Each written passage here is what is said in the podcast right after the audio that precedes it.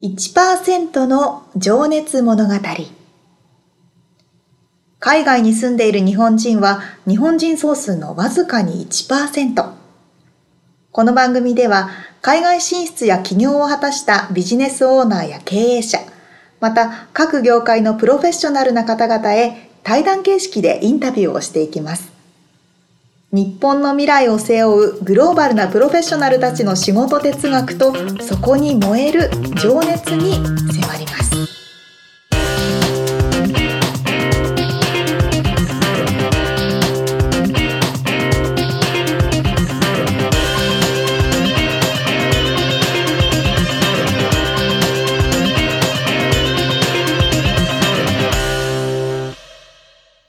こんにちはこんにちは皆。さんお元気でいらっしゃいますかお元気ですか。はい、始まりました。1%の情熱物語です。さて、最近あのみつさんと私あの一緒じゃないんですけど、うん、あるイベントに参加してきたんですよね。そうですね。えー、ナチュラルプロダクツエキスポウエスト2018。はい。というやつね3月の8日から11日まで4日間行われたうんイベントなんですけど、うん、みつさんもね去年も今年も私も去年も今年も参加しましたけれどもはい。まあすごい数のうんナチュラルプロダクトを扱ううん、お店とか、うん個人とかうん、うん、が集まるイベントで、うん。ね、まあ展示会ってアメリカでも日本でもよくやってるのかな。まあ結構世界中からそのナチュラルプロダクト、まあ、自然派の食品だったり化粧品だったりサプリメントとか、うんうんまあ、グッズとかもあったかなありましたね。うん、を作ってる会社さんがあの新しい商品を見せに来たりとうんうかん、で、まあ、トレードショーですね。そうですね、なんと3500社以上うん、の企業が出展して、うん来場者は8万5,000人以上うんまあ広いんですよね会場がね。ねアナハイムコンベンションセンターって言ってあのエンジェルスタジアムの近くにあるんですけどエン大谷選手のね、うんうん行ったエンジェルス大谷選手の名前書いてましたね。書いてました入り口のところ めちゃくちゃでにっかいしかも漢字で書いてありました、ね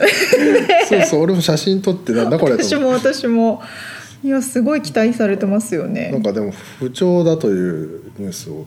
昨日聞きましたけどあらまだシーズンねああ始まる前ですけまだオーどプン戦なのかなそうそうそうそうそうなんですよそんなところでこのナチュラルエキスポそうそうそうだからエンジェルスタジアムの駐車場も使ってのそうなのでもうすごい人が来ててねだからこういうところのイベントとかトレードショーを使ってそうんのアメリカ進出の第一歩にするのもいいですし、そうですねうん、テストマーケティングみたいなのにも使えますようね。んうん実際ここで試食してもらって、うんうん目の前でねどういう反応するかとか見れたりうんするしね、そうで日す系のあの日本の会社さんもね何社かね大きなブース出されてたりとかいましたよねあとはジェトロさんを通じてね、うんあのブースを出していたりとかもするので。ジェトロさんって何の略でしたっけジェトロは日本貿易振興機構のという名前であの独立行政法人うんでこう海外の進出の支援とかをされてるとこなんですけど、そうですねはい、まあそういうところを通じて、うんこの海外への第一歩をうん踏み出したりとか、まあ、あとは直接ね民間からされてる方もいらっしゃいますしうんといった感じです。はい。まあ日本から来られてる方もちょろちょろいたみたいですけど、ね、まああのまた興味ある方はこれなんかリンクは貼っときますんで、そうですねこのナチュラルプロダクトエキスポのリンクを貼っときますんで、チェックしてみてください。はい、さあ今日からはまた新しい方のインタビューとなりますけれどもはい。今みつさんどの方にインタビューされましたか日はですね、えーっとフードトラックっはいて聞いてわかります？出店あそう、まあ屋台という屋か台まあトラックで、えーレ移動式レストランっていうのがねあーなるほどなるほど、うんうんうんでまあ知る人ぞ知るというかね、まあ、あの意味有名な方でえー瀬尾さんという日本人の方で、はいえーアメリカでラックディッシュカレーというですね、まあ、ジャパニーズ日本風カレうーんーをそのフードトラックで、えー営業していらっしゃる方うーんであのそのフードトラックのねトラックがエアストリームっていうキャンピングカーで有名なねえー、多分知ってる人は知ってるんですけどね、はいすごいかっこいいうーんやつなんです よ、うんうんうんうんまああの写真を載せときますけどまあその方のお話ですね、まあ、本編を聞いていただいた方が早いかと思いますのではいはいそれではお聞きください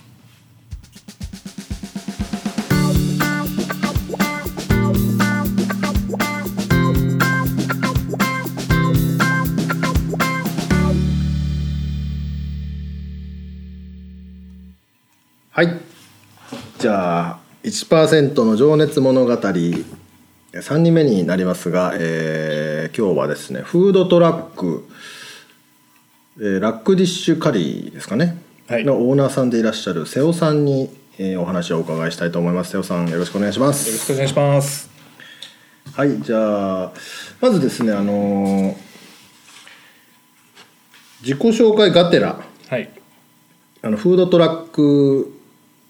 って聞いて分かる人もいれば分かんない人もいるかなとも思うのでちょっと今どんな仕事をしてらっしゃいますかっていうちょっと質問と軽く自己紹介もしていただいてもよろしいですかはい。すいません まああのプロフィールはねこれの前にちょっと話すんですけどね改めてお願いしますえっ、と、これは日本で放送が多はいいですよね。でだから日本の人に言うと、えっ、と、なんて言うんだろうな。なんて言うんだっけ。日本のオフィスとかでもよく、あの、出てると思うんですけれども、ランチワゴン、はいはいっていう言い方の方が日本だったらもしかしたら、あの、しっくりくるからもしれないんですけれども、いわゆる移動式の屋台とうんうんういんうことですね。で自分の方で、えートレーラーを運転してロサンゼルスで日本のカレーを販売してますうんうんうんうんトレーラーがねまたかっこいいあのエアストリームという銀色のね丸っこい、なん キャンピングトレーラーねキャンピングトレーラーもとねもとはキャンピングトレーラーだったのをええ改造してフードトラックにしたという、ねあれをフードトラックにしてる他のお店ってないですよね多分ね、えー、とロサンゼルスでははいないです、ないゼロ、んもうじゃあ唯一の、うん、ただそれだからこそ、うんまあその後々お話しすると思うんですけれども、うんあの許可を取るのにうん、かなり痛い目を見たという大変 だった前例がないことをするとこんなにも あの仕打ちがあるかというねなかなか痛い思いしましたけれどもなるほど、ね、じゃあそのフードトラックを、えー車で引っ張って、はいオフィス街に行ったりまあここはハリウッドが近いですけどね撮影とかの現場にも行ったりっていうこともあるんですかね、そうですねメインはもちろんあのオフィス街とか行って、はいそこに車を止めて、うんえー現場のお客さんあの働いてる人とかですねに、うんうんあのカレーを売るっていうのがメインですけれどもたまにそういうあのトレーラーを使ってあの撮影したいというオファーをいただいて、トレーラー自体を撮影したいってことですかそれえっと、トレーラーを、うん例えば、えー今日もあったんですけれども、うん撮影のセットの一部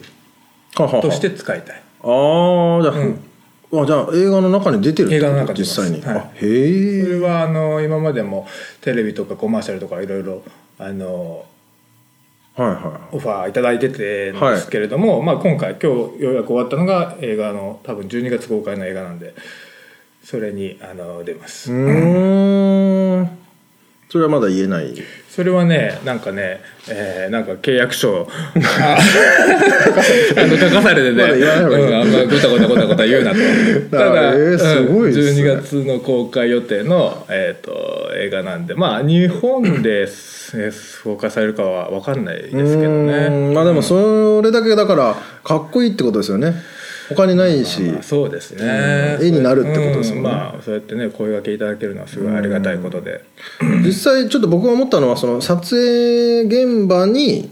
あのフードを提供するためのお仕事とかもあったりするんですえか、ー、とそれをやってるフードトラックの人もいますただあ自分はあんまりそれのパターンはないですかあそうなんねですね撮影に出てその撮影の中で、えー出演者の人にこあ、ううんサーブしてるというシーンを撮るパターンはありますけど、おうんーすごい出る方なんですねそう今回もねなんかねロングビーチで撮影があってはバンバンバンバン銃声がある中僕もあの銃声の中トレーラーの中に逃げ惑う一般市民の一人としていあエキストラとし てアクターじゃないです米粒ぐらいに出てるかもしれないん で、うんマジっすかわかんないですけどかあそうなんですねあそれはちょっとそんないろんな楽しい経験ができるフードトラック業界いかがでしょうおーいかがでしょうかリクルートしてるんですね まあじゃあそんな感じでじゃあついあの大体いつも行くエリアとかって決まってたりするんですか、えー、と僕の場合はサンタモニカと、はいえーロサンゼルスのダウンタウンですねダウンタウンそれをはいメインに影響してます、うーんなるほどなるほど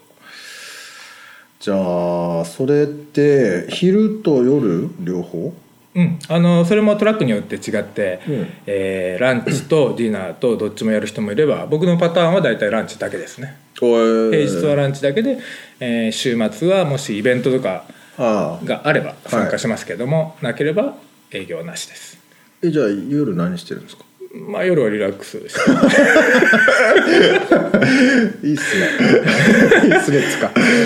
え昼何時ぐらいから出動するされえるーんですっとか、ですね朝えー、大体現場に入るのが10時半ですうーん10時半に現場に入って、はい11時半オープンじゃあそれまでご飯をご飯炊いたり炊いたりカレー温めたえり、えええええーしますカレーはもう準備されてるカレーは準備あのーあらかじめしてるのを冷蔵庫に入れてるんで、うんそれを現場で温めて、うんなるほどうんで何時ぐらいまでで大体2時ですねおおあ結構早いですねはいです2時で終わったらお疲れ様とリラックスいややかっこいいですねジャックスと言ってもねさっきであの板倉さんとお話ししたけど、ロサンゼルスという世界を代表するうん交通渋滞交通渋滞ねはいはでサンタモニカという場所で営業が終わっても、いうん例えば2時に営業終わっても、はいそのトレーラーを引っ張ってまたあのトレーラーを保管する駐車場に、ああね、待ってドライブしなきゃいけないですけど、うんまあ、それも時間かかりますから、もう渋滞ながら、ん眠い目こすりながら何回も前の車のぎげし卒しそうになりなが ら、ね、まあ確かに渋滞は本当にあのひどいですよね405と45というフリーウェイのね、まあ、LA にいる人はもうわかうなずいてもらってるわかるんですけどね本当ハマるとえらいことになるんで、まあうん2時ぐらいからちょうど混み出しますもんねそうなんですそうですかじゃあそれも仕事の一部といそうう感ですじで,、ねそれが終わってあ のトレーラーを置く場所なるほどなるほどで、えー中を掃除してああそうかそうか、片付けもありますよねそうですで次の日の準備なんかしたりとかそうですね、なるほどですねじゃあそんなフードトラックを引っ張っていらっしゃる、えーまあ、ラックディッシュカレーというねカレー日本のカレはいーをやってらっしゃるんですけど、まあ、ちょっとねその前のお仕事っていうのは実は全然違う業界っていうことは私は知っているんですけど、ちょっとまああの今の仕事に至るまでの経緯をあのちょっと幼少期のもう頃から遡る 遡らして仕事もらう云々じゃなくて幼少期まで行っちゃういやいやあのどうしてそこに至ったのかっていうのをはねいちょっと伝えたいなっていうのがあってお生まれはちなみにどちらでした生まれは東京の国分寺です、あそうなんですね、はい、東京国東京分の寺国分寺で生まれて、はい7歳の時に、えー広島県の尾道市というところにう引んっ越しましほた、うほうほうほそれからずっと大人になるまでは広島ですねううーんなるほどなるほどそれ親の転勤かなそうですそうです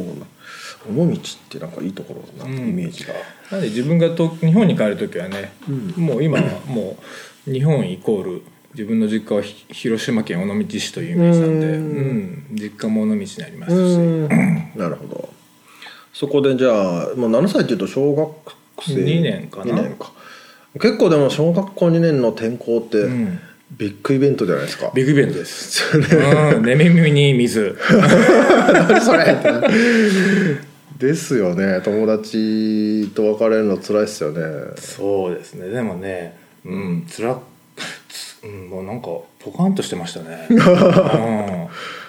ポカンとうん、うん、でやっぱ東京で育っ生まれ育ったでしょ、はいで広島に行くとやっぱり方言があるわけですよ、ああはいはいはい、うんはでい今自分はあのネイティブの広島弁を話しますけれど も じゃけん当時そうそうそう当時はねやっぱ子供だから東京弁今覚えばね、東京弁でしょ、はでそれでやっぱ広島の学校行って話してるとすかしてるって思われたんですようんうんうねんだからさとかい、はいちょっと格好つけてるんじゃないぞそみうたそいうな、そうだからねやっぱりねちょっとからかわれましたあねーでも実際僕はそっちの方でしたね、あの田舎のと僕はトヨタなんでやっぱその都会から転校してくる男の子とかが、うんめちゃめちゃかっこよく見えちゃってあいじめてた方いやいやどっちかっていうとそうです ねいいじめではないですけどね、うんからかってた方ですうね、んうんうんそうそう子供って残酷ですよねあのよそ者を受け付けないねでもでも友達になるんですよ、うんうんあのねこう近づきたいですからこっちも、そうん、へえじゃあそれでちょっとなんかへこんじゃったりとかううん喧嘩になったりとかやっぱね、は一日でも一時間でも早く家に帰ることを考えてましたい、ねあそうなんだ ちなみに今瀬尾さんあのねみんな見見えないですけど体が結構大きくてがたいが良いんであの喧嘩したらこ負けるだろうなって僕は思うんですけど、 そういう感じでもあのそんなんだ感じ全然全然あの今ねあの子供の頃はですねすごく小さくて、あそうなんですね子供がもう 高校ぐらいからぐんと背あの背が伸びましたけどうん中学校ぐらいまでは背の順で前から何番目とかあらそんな人間だったんですあらららら、はいそうなんですかね僕はずっとそうでしたけど そうなん ですね、うん、で背もちっちゃいうん言葉は違う、はいはいであの顔もどっちかといえば日本人離れしてるというか、うんちょっと外人かっこいっぽいいですよあのほんとねいや かっこいいというか日本人にいる日本人っぽくない人間なんで、まあまあうんうんうんやっぱりその辺はね標的になりましたね、うーんうん、なんか変なやつがいるっていう外人外人とか言って言われてえそーんなこともありましたそしだからまあ朝行くのも毎日お腹が痛いとか言って学校行きたくないってうなんですか仮病で軽病で家学校行ったら行ったであの早く帰りたい友達と遊ぶとか行っても友達とも遊びたくないからあらあの早く家に帰りたいしどれぐらい続いたんですかそれやっぱり小学校ひ引っ越した後1年ぐらいはまずはそうだったんじゃないですかえー、えご兄弟はちなみにえー、と長男の兄と、えー真ん中に姉、でうん僕が最後三うーん末っ子ですねあじゃあお兄さんは同じ学校に行って同じ学校6つ離れてますからねあもうじゃあ入れ違いになる小学生じゃないってことだうんうーんじゃあ助けてくれるお兄ちゃんもいるわけじゃなくて そっかそっかそうだから今はねあの体も大きくなったというか最近では人間ドックで中年太りに注意しなさいとか言われるぐらいになりましたけ ど全然太ってない子供の頃は本当にあうのん小さかったし喘息持ちだったし、ああ、うん喘息持ちのねあの結膜炎うん中耳うーん炎口内炎体弱い、うんあらららそうですねそうそうななんんでですね その時はなんかこう夢というかこんなふうになりたいなみたいなのもあったりしたんですか子供の頃ですか、はうーんジャッキー・チャンみたいになりたかったって感じ カンフーあ の多分大体年年は大体一緒いや一緒ぐらいだと思うんでそうですすねねわ、かるうんわかりますよね、うん今の人もねジャッキー・チじェンゃまあもちろんもちろんただ今あのジャッキー・チェン僕らの現役のジャッキー・チェンはやばかったですねやばかったですよねブルース・リーと並び、そうそうやっぱりねブルース・リー派とジャッキー・チェン派に分かれてね僕は圧倒的にジャッキー・チェン派だったんですよあそうなんです かえそれはどういう違いなんですかやっぱりね、えーコメディああ、うん今までブルース・リーは正統派な、ねあのはいはいはいシリアスなカンフーだったのにいうんうんうんうんやジャッキー・チェンがその第2のブルース・リーと言われて現場に入る中で生き残るためにはやっぱブルース・リーと同じことしてちゃダメだと、うん僕が生き残るためには何しなきゃいけないかって言ったらあのコメディ路線なんだ、うーんというなんかこう自分の道を自ら作り上げてなるほどなのし上がってったっていうのがうーんすごかすごいなって思ったし、ね、ご存知のようにスタントマン使わないじゃないですか、はいはいそ絶うです対全ね部自分でやるし、うんあの辺にねあのすごく影響を受けていつかは僕もジャッキー・チェンうんなるほどジャッキー・チェンになるのかそんなことを考 える尾道の一コマですよね。まあなんかよくある感じではありますまあそうそうよくある子供っていうことですよね。じゃあジャッキー・チェンになりたいはい少年が、少年が今高校21の時香港に会いに来ましたよ。俺マジですかジャッキー・チェンに、会いに来ましたよ。そうなんですか会えたんですか、ほんで会いました会いました。えージャッキー・チェンファンクラブに入りましたから。ああ、なるほどで新年にジャッキーに会いに行こう香港ツアーに参加して、うん、で握手してうんもう今までありがとうジャッキーとうん当時喋れなかった英語でお伝えしましたよおーサンキュージャッキーとおお、うんしたらで握手ジャッしてキーはうんでなんかうなずいてました けれども もっと喋りたかったけどセキュリティのおじさんにもう次の人がいるからどけとあ言わもうれて次だね時間がへそう 握手して写真撮ったら終わりだよってことだねえそれはすごいなでも行動力がありますねさすがにいやいやいやいやいやへえそれ大学生の方ですか212だからそうでしょうねうん大学はちなみにどこにどちらに僕はあの広島の私立大学に行きました、うんその時はでもまだジャッキー・チェンになるぞという うんうんそこがねあの転換期でしたね多分ねもしかしたら慣れないんじゃないかっていう、なちなみにあのメジャー っていうか何の勉強うんえっ、と商学部の経営学科でしたおーじゃあもうビジネスうんだいやその時にビジネスしようなんてことはもうみじんとも思ってなかったんですけどねただなんか潰しが効くかなというだけの話なでるほどなるほど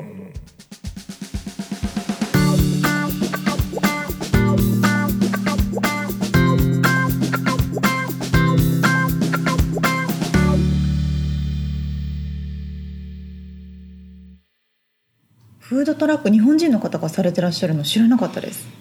ね確かにあんまりいないっすよねね LA にはたくさんフードトラックがあって、まあ、ビーチとか、うんうんあとビジネス街の、うんね近くとか普通の住宅街とかでもありますよねそうねまあでもだ大抵なんかタコスそうそうそうタコス多いです そうそうそうかそうハンバーガーとか、うんあのファストフード系ですよねそうねあとイベントとかに行くとなんかチュロスとか、はいはいはい、ね、アイスクリームとかあのカレッジとか大学とかの前とかにもお昼時になるとたくさん入ってたりとあかあしそまうしたかけそどうかね、なんかちょっとフェイスブックとか拝見したらまあおしゃれなかっこいいよあーかねっこいいうんトラックこれはもうトラックとは言えないですねこのオーナーさんの本人もかっこいいんですよまたこれが、イケメンですよねイケメンで、うーんはしかもなんかちょっとおにおむすびみたいなものも売られてるみたいな写真があってあら日本的なものもとかもいそうそうあとカレータコスみたいなのも売ってるし、ねそのカレーを中心としていろんなバラエティーがのあるはいはいはい、うんへえ僕も一回食べに行きましたけどねあ本当美で味しすかかったですなんで広島からこのフードトラックに至ったのかがすごい気になります ジャッキー・チェンになりたかったっていう今のところその情報しかないですけどそれはまたこの次の回でということで そうですねはい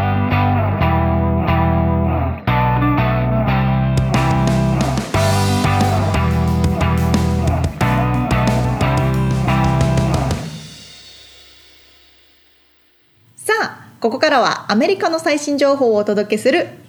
リアリアルルアメリカ情報アイエーイパチパチパチヒューヒューヒューパフパフパフパフさあ今日は2018年の3月18日ですそうなんですね今日はまああの収録日でまあもうバレてますからいいけ ど言っちゃってますけどね。そうなんです。今日はですね、あのロサンゼルスでロサンゼルスマラソンが行われてます。うん LA マラソン LA マラソンですねうん。ミ、ツ、さんマラソン走られたことあります？ないですね沙織ちゃんはないです。もう一番日本でも苦手もうすごい嫌だあ俺でもどっちかというと得意な方でしたよあ本当ですかあのちょっと自慢すると小学校中学校ぐらいまではずっと学年で2番、嘘あのリレーの選手ってやつで絶すね対に抜けない1番の壁が壁がまあ僕の親友だったんですけ どねあそうなんですね僕は常に2番でしたあの日本人の方にはね特にホノルルマラソンハワイで行われうる、ん、うんとても人気がありますけどねまあ、あと東京もいつだ東京も最近じゃないのか東京マランソンもありますホノルルは12月、そうだねねまあ日本から近いっていうのもあってね、アメリカよりもこっちあのタイニューヨークとかロサンゼルスよりも近いですけどそう他にはあのニューヨークシティマラソン、うん11月に行われるうんうんのとかあとはシカゴマラソンうんあとボストンマラソンうんとかが有名ですけれども、うんねそうこの LA マラソンというのがですねうん今年はさ毎年3月に行われていて、うんまあ、約2万5千人くらいの方が参加する。うんでコースがすごいんですよあのドジャースタジアムをはいはい出発しましてですねそこから LA ダウンタウンを通ってうんでその後にハリウッドを通りますはいビバリーヒルズロデオドライブを通ってサンタモニカでゴールするといううん、もまうあ、観光しながらあそうそうそうそう走るって感じですね観光しながら走れるコースということでう、んまあ、道も全部封鎖してね普段はもうすごい交通渋滞ですから、うんあの辺はなかなか歩いたりもできないですけれどもね、もうでも朝結構早くから走り出して、もう今お昼過ぎですけどもう終わってるんじゃないかと思うんですけどね結構規制がというか参加基準が厳しいみたいなので。うーんでホノルルマラソンとかは時間制限がないのでねずーっとあの自分のペースで走れるみたいなんですけどあそうなのねあそうそうそれの制限があるんだそう制限があ って、まあ、うん出られる人も決まっているというかうんそこからあの選抜されるみたいなんですけどね。でもあれですよねマラソン以外でも LA の方ってすごく走るのが好きで、うん特に海岸沿いをね、ね気持ちいいですよねそうなんですまあ、走るの好きな人はね、そう私が好きじゃないから走らないけどね いや僕もまあ嫌いじゃないんですけど膝の皿を一回わ骨折してて複雑骨折をそこからもう走るのが嫌になっちゃっていや走らなくなりましたけどまあ自転車であそこを走るだけでもねーそうなんで気す持よちいいですよね自転車のルートがちゃんと、うんあのビーチ沿いにもそうあるのでずーっとね何マイル続いてるのか知らないけど私もこの前ちょうど自転車で走ってきて、うんサンタモニカうんからマンハッタンビーチベニス,、うんベニスビーチ、うんうんうんマッスルビーチって言われるところとかがあるんですけどマッスルビーチうん日本のわかんない方はあの中山きんに君がなんか LA に留お学ー筋肉留学してた時に来てた多ね分そこのマッスルビーチで あそうなんだトレーニングしてたと思うんですけどそれ最初からマッスルビーチっていう名前ななんのかねマッスルビーチってみんな呼んでます。なんへかえ筋肉マンの人たちがな鍛えるぜんだかそそこで外でトレーニングをしてる場所最近なんか外で筋トレしてる人多いよね そうですよねあれなんでだろうあれなんでで見せるためやっぱ見見せてやる気を起こすサンタモニカのところでもなんかヨガビーチみたいなのがあってへえみんながもう本当のプロフェッショナルのヨガの人たちがあーいろんな技よをビーチでやってたりとかするのでし見せびらかしてるわけそうそうそうそうあの海岸沿いもねこう走走るのもよし自転車に乗るのもよし、うんあのお散歩するのもよしですし、うんあとはそういう筋トレの場所としてうんうんうんうん使うのもいいのでね遊びに来られた時はね。まあでも東京にね住んでらっしゃる方も割とマラソンしてる方多いんじゃないかなと思うんですけど、まあ、観光がてらね LA マラソンとかホノルルマラソンもそうだけどそうですね来、てみるのも面白そうですよね。結構ツアーも組まれてるみたいでしたし、ああそっかそっか、うん、日本のツアー会社の方が組んでるので、そういうのでね行ってみるのもいいかもしれないですね。はいということでリアルアメリカ情報でした。はい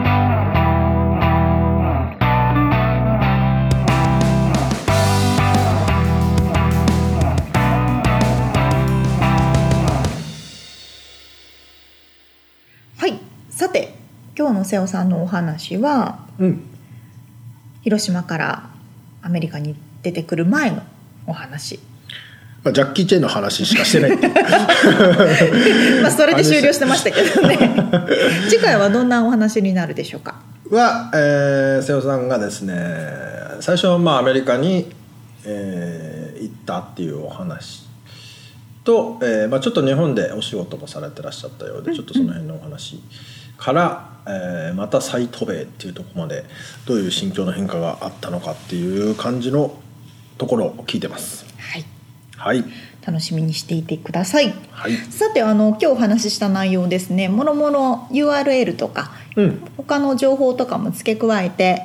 あのウェブサイトの方に載せているのではい podcast.086.com はい、 podcast.086.com にアクセスしてみてください、はいもしくはあの1%の情熱物語で検索していただくと出てくると思いますので、はいそちらの方もぜひチェックしてください よはい、用がなくても